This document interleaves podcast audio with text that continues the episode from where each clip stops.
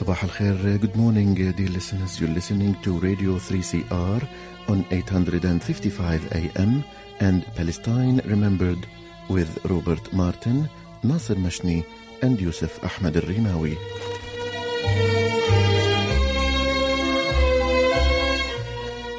Palestine Remembered is Australia's only English language radio program that is totally dedicated to Palestine.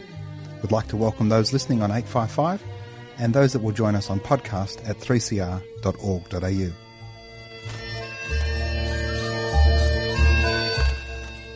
Thanks for joining us. Stay with us and enjoy the episode.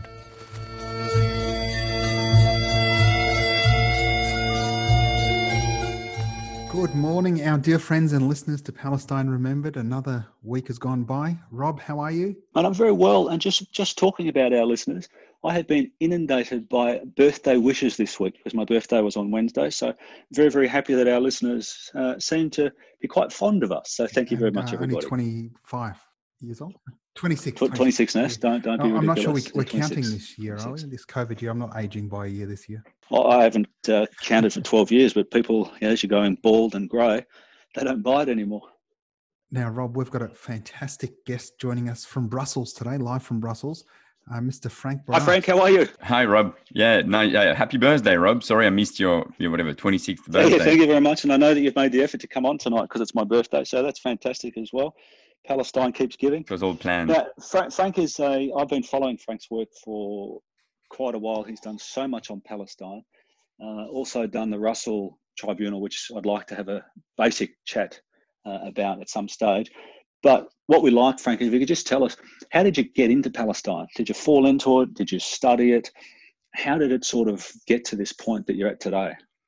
Uh, th- uh, first, I mean, thanks uh, for having me, Rob, and um, you know, shukran ktir, Nasser. Um, um, it's a, it's a pleasure, and uh, I think it's really important to keep you know talking about Palestine, and that's why such. A, I mean, like your show, your your show is, is very important because uh, you know in the in the world we're living in, it seems you know Palestine sometimes seems to be less of an issue. Uh, where we we I mean the three of us know that Palestine is is still the issue, of course. So um, so to answer your question, and and that's obviously a question that you get a lot of the time, and I guess you, you probably get the same question, Rob, right? When you you white, uh, you not um, as at least as far as I'm concerned, a Jewish of of Arab descent or or Muslim in any way. Um, it's a question you often get, but in a way, um, and anyway, uh, you know, I've I've tried to answer it the best way I can. I, I always try to to find like the, the great answer, but I don't think there's one. Um, I think, as far as I'm concerned, I've always been politically uh, interested, even if you know, sort of in a passive way for years. You know, I was mainly reading books, watching documentaries and stuff. But um, I think it was uh, I can't remember now, like early 2000 or something. I was I, I lived in I was, I, you know I was living in London, and uh, and the more I read, and actually it was Chomsky that I, I read at the I had a feeling it might be the Chomsky. more I,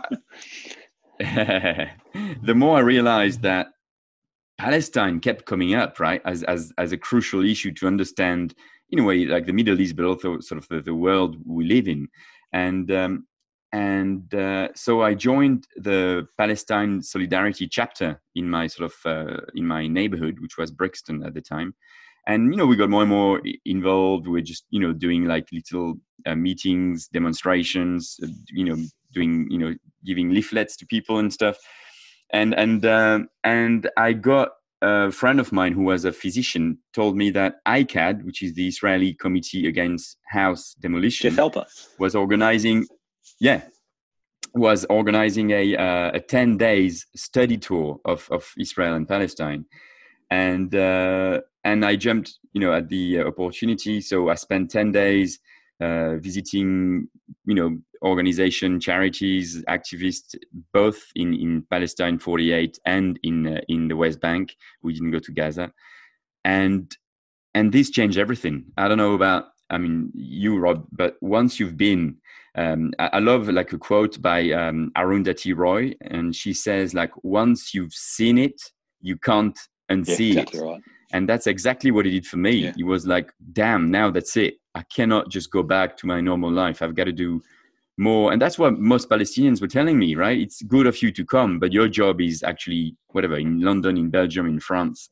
It's not it's not here right? So um, so yeah i got more and more uh, into it and uh, and that's about it. And that's uh, yeah and then it took over my life really i think for for many years. yeah and we we're just discussing before how you you got banned so you know you've been there and all your work has sort of you know, has been great towards the Palestinians and showed the reality and truth about Israel to the point where they've said, "Hey, excuse me, you can't come back." Yeah, and it's and it's happening more and more. I mean, and uh, I don't think they're very. I mean, I don't think they're like super organized because I know many friends that have done uh, lots of books and stuff on Palestine, and that you know that still sort of get in. But I also know many friends over the last five, ten years that have been denied entry, and some of the friends were just having sort of been invited to the whatever Jerusalem Book Fair to present a book, and they were denied entry. Oh. So, um, but but I think that in a way, you know, I, I'm trying to find the positive in being denied entry and stuff, and obviously my story in my case is nothing compared to actually Palestinians that are being denied entry and and you know uh, like friends of mine like uh, in the last years and stuff. But uh, i think that you know when it's like when a lion in, is cornered right? He's pushed into a corner uh, it tends to react in a crazy way right? And i think maybe and i hope so that that's where israel is now. Um, israel knows it's, it's lost the sort of moral argument. Yeah. So they just realize with like blatant violence and and and they do crazy thing, things like denying lots of people, including Chomsky was denied entry. I remember Archbishop Desmond Tutu, like an amazing figure of the entire apartheid struggle in South Africa, uh, told me what, when he went there, like he was he was treated like a like like you know horribly. So I think inshallah you know that's um that's why they're doing that I mean, I'm trying to, to find the positives. Think, I'm not really sure. I think, Frank, that, that is a positive. As you said, the line when it's cornered, it strikes out. And one of the things that Zionism hasn't been able to reconcile is how a people, when faced with a nuclear power and money and resources and support from all of the colonialist powers, be they Britain, you know, France, the United States, etc., how can these people just not give up? And they haven't realized that the concept of the Palestinians, steadfastness, sumud, the, the love of the land is greater than the love of life. And in that equation, whether it be Vietnam or otherwise, in, in anti colonial struggles, which is what the Palestinians are going through, it's a zero sum game. You make peace or, or you lose. There's just no two, no two ways. Yeah. Um, I want to go back to something you said about your journey to Palestine, and, and specifically, Palestine in itself was a prism, as you can see the whole world. And John Pilger did a movie called Palestine is Still the Issue. On Tuesday, I think, or Wednesday, they started the Julian Assange trial in London. I was watching the news here, and of course, there was a Palestinian flag there. And I thought to myself, you know, here's the reality wherever the, there is injustice, there's always a Palestinian with a Palestinian flag. And it's because we know what injustice is innately. Mm. And if you're a, a, human with a sense of wanting to right the things, you understand that in fact, Palestine's the nexus of it, whether it be the fight against anti colonialism, the fight against capitalism, the fight against might is right, and the you know the reduction of a of an indigenous people to to peasanthood. Palestine's the answer. The fact that you yeah. went there and from there, and the thing that most excites me because I was I'm part of Australians for Palestine. I remember getting the email from your your organization when you created the Russell Tribunal. Can you take us through? Yeah, um, yeah. I mean, to go back to what you were saying, um, you see it all over, right? The fact that Palestine is in a way a microcosm of, of what's happening in the world or what could happen in the world in terms of lack of democracy and, and reproduction in a way of the occupation if we if we don't rise up right? You see it in in ferguson for black lives matter. Uh, you see i mean the sort of the militarization of the police all over the world you know takes israel as an example right? And and what shocks me every time there is an uprising or if there is like you know terrorist attacks in france and stuff you can be sure that on TV, uh, you know, on, on you know on the radio and stuff, you will have an Israeli expert, and, and that's really shocking to me because um, I mean, as activists, we we are arguing that Israel is not democracy, right?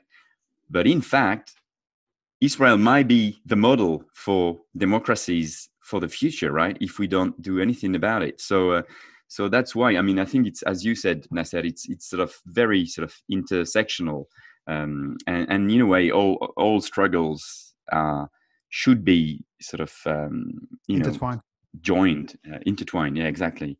Uh, as far as the um, I mean, in a way, the Russell Tribunal in Palestine, which started actually in 2008, um, we had our first sort of session in 2008, was some kind of a response to the um, impunity that Israel um, is granted, and also the role of third states and, and third parties in making Israel, uh, to, to, you know, totally immune to to to its violation of international law, uh, international human rights law, etc.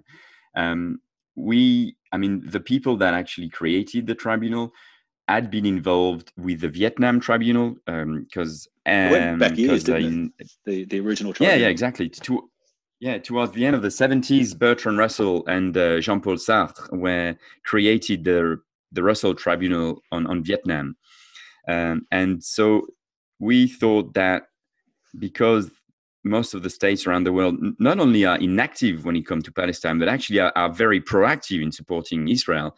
We citizens should should do something about it. And in a way, in the dock during the tribunal was was not really Israel. It was like you know the U.S., the UN, corporations, the EU um, that are enabling Israel to continue its its occupation, its ethnic cleansing uh, of, of Palestine land. So. Um, so that was the idea of the tribunal and also the idea was to to put people together and and to also join as we just mentioned struggles. So we had you know angela davis from obviously the black civil rights movement. We had uh, the late dennis banks who was a founder of the american indian movement.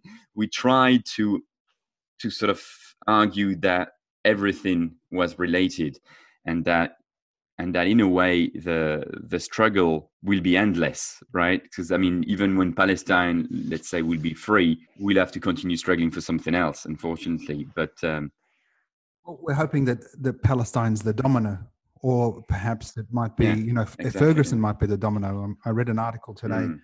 that was um, written by yannick giovanni marshall and he, he speaks about the violence in America. And he says on Kenosha and the difficulty of recognizing Nazism in the United States.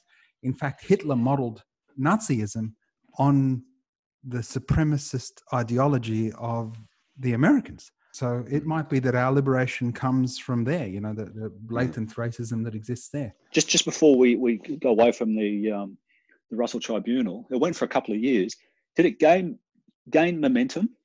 was there more people involved? Did it get more mm. of a viewage worldwide as it went as it hmm. got on? So it's it's a it's really a long story, and I think a long answer. Uh, as coordinator myself of the tribunal, um, I've been you know it, it's a, it started in 2008 and we finished in 2014 yeah. so that's what six years.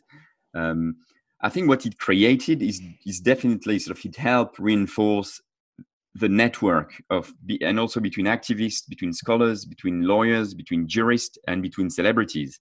And that's something that was amazing.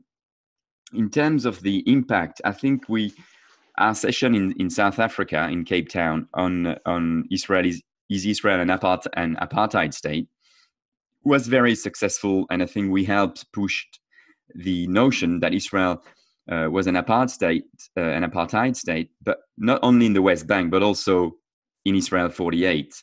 Because I mean, a lot of people legally had argued that yes, you could potentially do the apartheid analogy for the West Bank, but they never talked about Israel 48, a Palestine 48. But we argued that Israel and the the you know Israeli Jews had actually um, impacted Palestinians all over, even in diaspora and stuff. Mm-hmm. So we argue that actually Israel was an apartheid state, even uh, you know in the sort of 48 borders. Um, then I mean, I, I, mean, there's a lot of stuff I'm not really happy with, not because we didn't do things well, I think, but I mean, the media coverage I thought would have could have been a lot better. But that also, that's obviously also, I mean, they they ignore you, right, mm-hmm. when you sort of scare them. Uh, so, so yeah, I mean, there's, um, but I think we we did create um, also a source of knowledge. I mean, the, the reports of the tribunal I know are, are, actually used at the Human Rights Council now and then.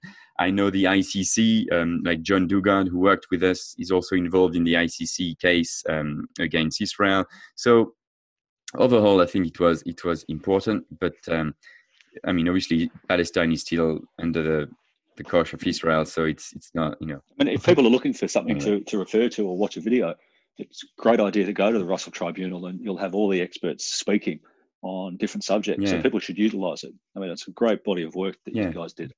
So the web, website's there and all the mm, resources are there. Russell Tribunal on Palestine.com, and you can certainly look at the Cape Town uh, resolutions and, and the findings that are there. Mm. So that was an immense body of work, and congratulations on that front. Thanks, You've been an activist your whole life. What form is your activism for Palestine taking today? You know what? Uh, that's also uh, uh, something that I'm sort of frustrated about right now because, as we you mentioned, like uh, you know, you know, a couple of minutes ago, I was denied entry in 2013.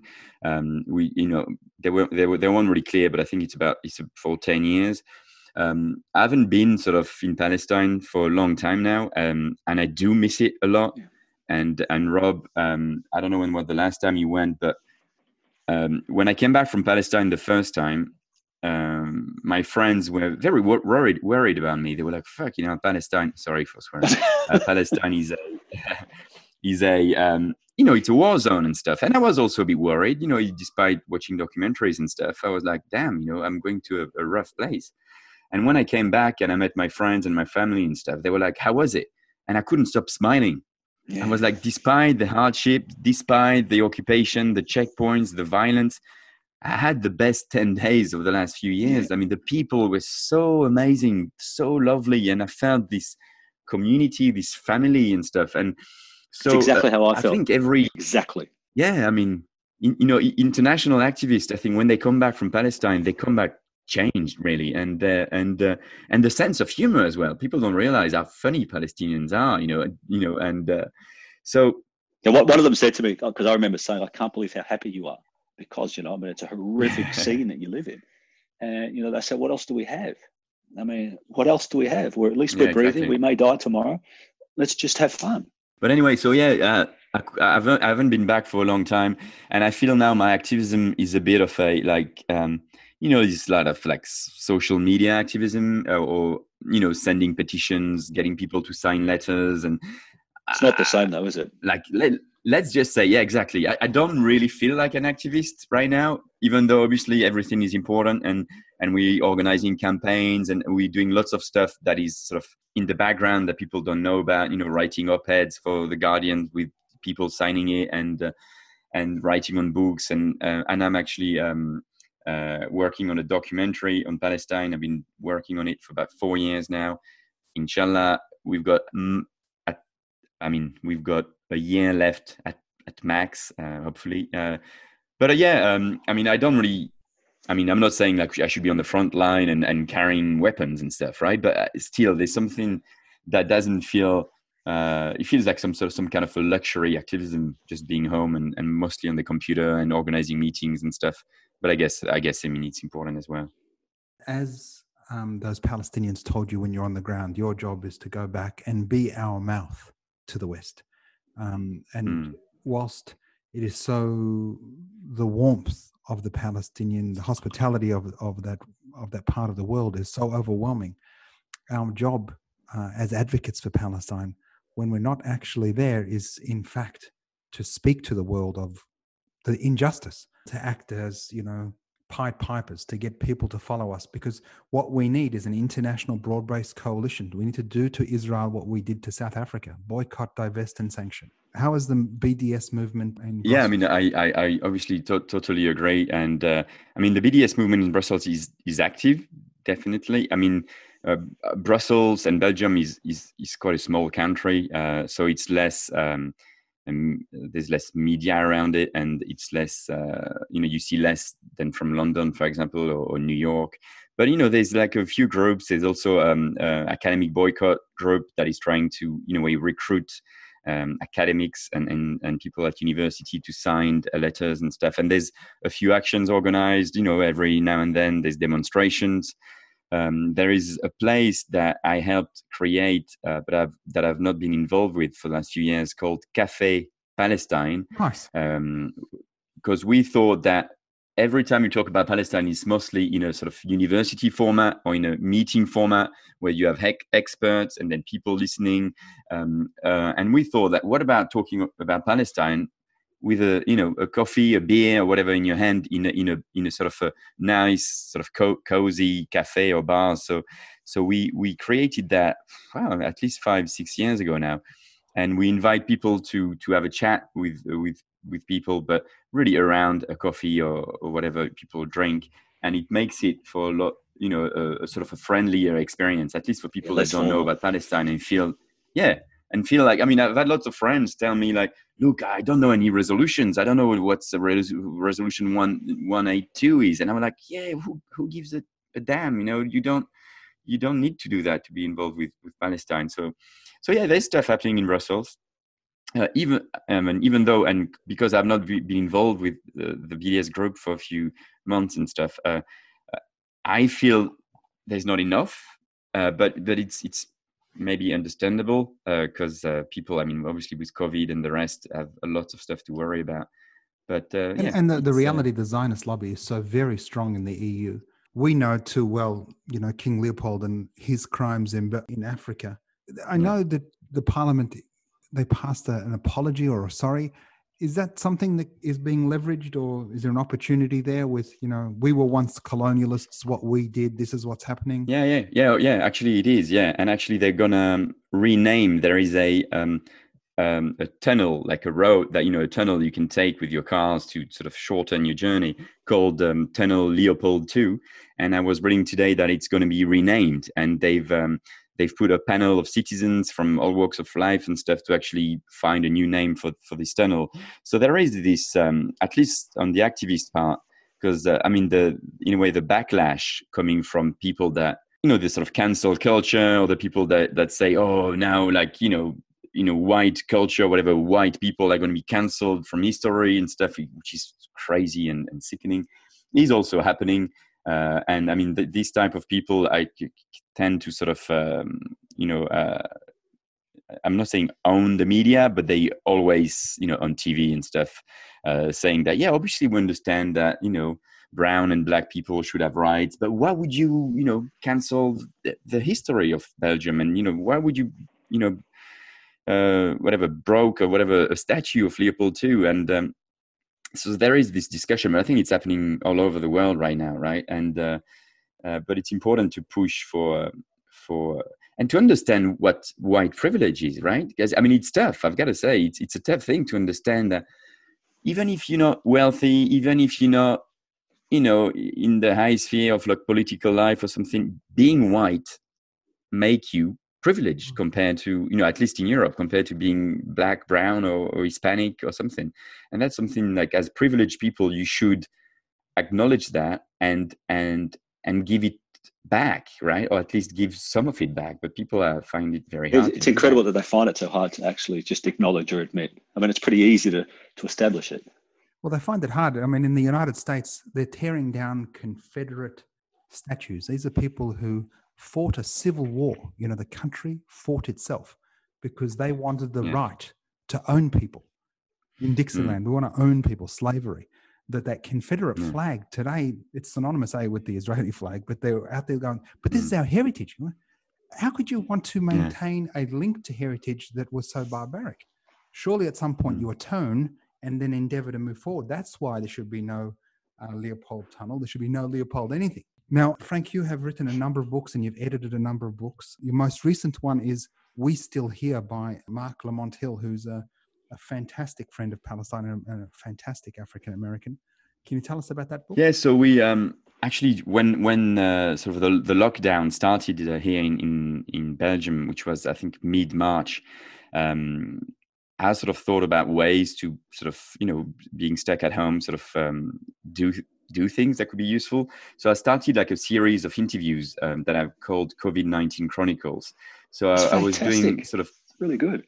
Let's say yeah like video podcast with with people first which was sort of very focused on on covid-19 understanding what what it was so i spoke to a lot of doctors epidemiologists um, nurses and and slowly because covid in a way acted like um acted like a uh, help me out uh, acted like you know uh, like revealed what was going what was all the sort of stuff that was going wrong with society uh, in, in, a huge way.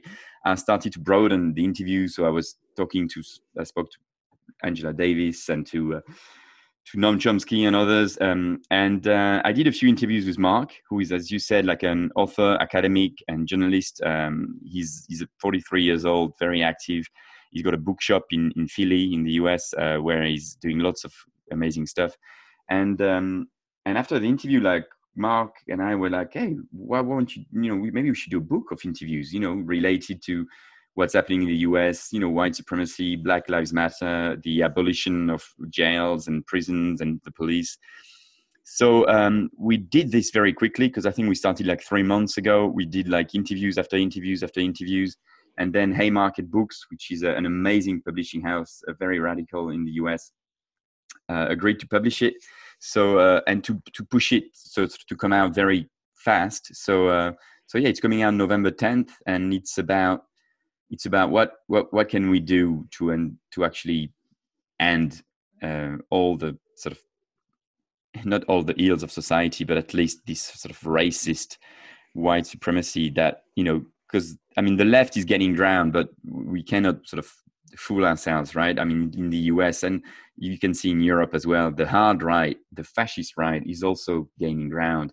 And then more and more, I mean, you can hear, I mean, honestly, I can hear racist comments on the bus, um, you know, in the streets that I've never heard before. People used to be silent about it, right? Now, because of Trump, Bolsonaro, and stuff, they're like, hey, the president is saying ra- racist stuff, so maybe we, we can say it as well. So yeah, exactly. And it's it's very scary. You go, damn, how how can you say this in front of people without realizing how fucking sickening? Oh, sorry again, sickening it is, right? You'll, you'll have to beat me. No, no, it's I mean, like it's it's crystal Kristallnacht all over again. You know, whether whether it's um, mm. Ferguson or Kenosha or George Floyd or you know shooting a guy six times in the back.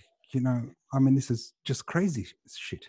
And what's stunning as well, like to me, is that it keeps happening. I mean, after George Floyd, I mean, if I was a police officer, I'll go like, shit, uh, I'm gonna, I'm gonna remain a bit calm now. And people are watching. And after George Floyd, yeah, and I mean, after George, it keeps happening, and you go, you know, it shows how how ingrained the racism and the impunity is because cops keep shooting. Yeah, it's at a subconscious level. Like it's it's that, that exactly, yeah. Well, I mean, you got that kid in America, you know, who's 17 years old his mum drives him across a state border.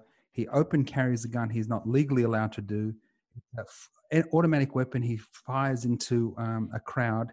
He kills yeah. three people or two people. The police give him a bottle of water and drive him home. Yeah, I know. I mean, yeah. And this guy yeah. wanted to be a cop. Well, he should have just waited to become a cop, and then he could have killed. And then shoot people for free. You know, but the fact that he did it as a kid, but, and then the president says, you know, he didn't do anything wrong. He was just trying to protect property. You go, what? But that's that's actually something we're talking about in the book. That, in a way, the ancestor of the police in the U.S. were the slave patrols. Yeah. So, so you realize that police are not really here to protect you; they're here to protect property, and property can be a, a black man, a slave, or can be something else. but you know, and it's the same in France as well. I mean, I mean, there's been uh, whistleblowers every day no not every day you know every month coming out explaining how racism is ingrained in the french police because you know the french police used to you know be pro french algeria and the rest so it's uh, it's something we really have to um, dismantle but uh, yeah. Frank we've run out of time. Thank you so very much and we hope to have you back on one day soon oh yeah for sure. Thanks guys. Thanks frank. Thank you so much. And that was Frank Barat, who's a human rights activist and author. He's the coordinator of the Russell Tribunal on Palestine and is now the president of the Palestine Legal Action Network. His books include Gaza in Crisis, Corporate Complicity in Israel's Occupation and on Palestine, and his most recently edited Marc Lamont Hill's book, We Still Here. I'm sure you'll agree, a fantastic advocate for Palestine. And remember to share the podcast, tell your friends, and there's never been a better time to free Palestine.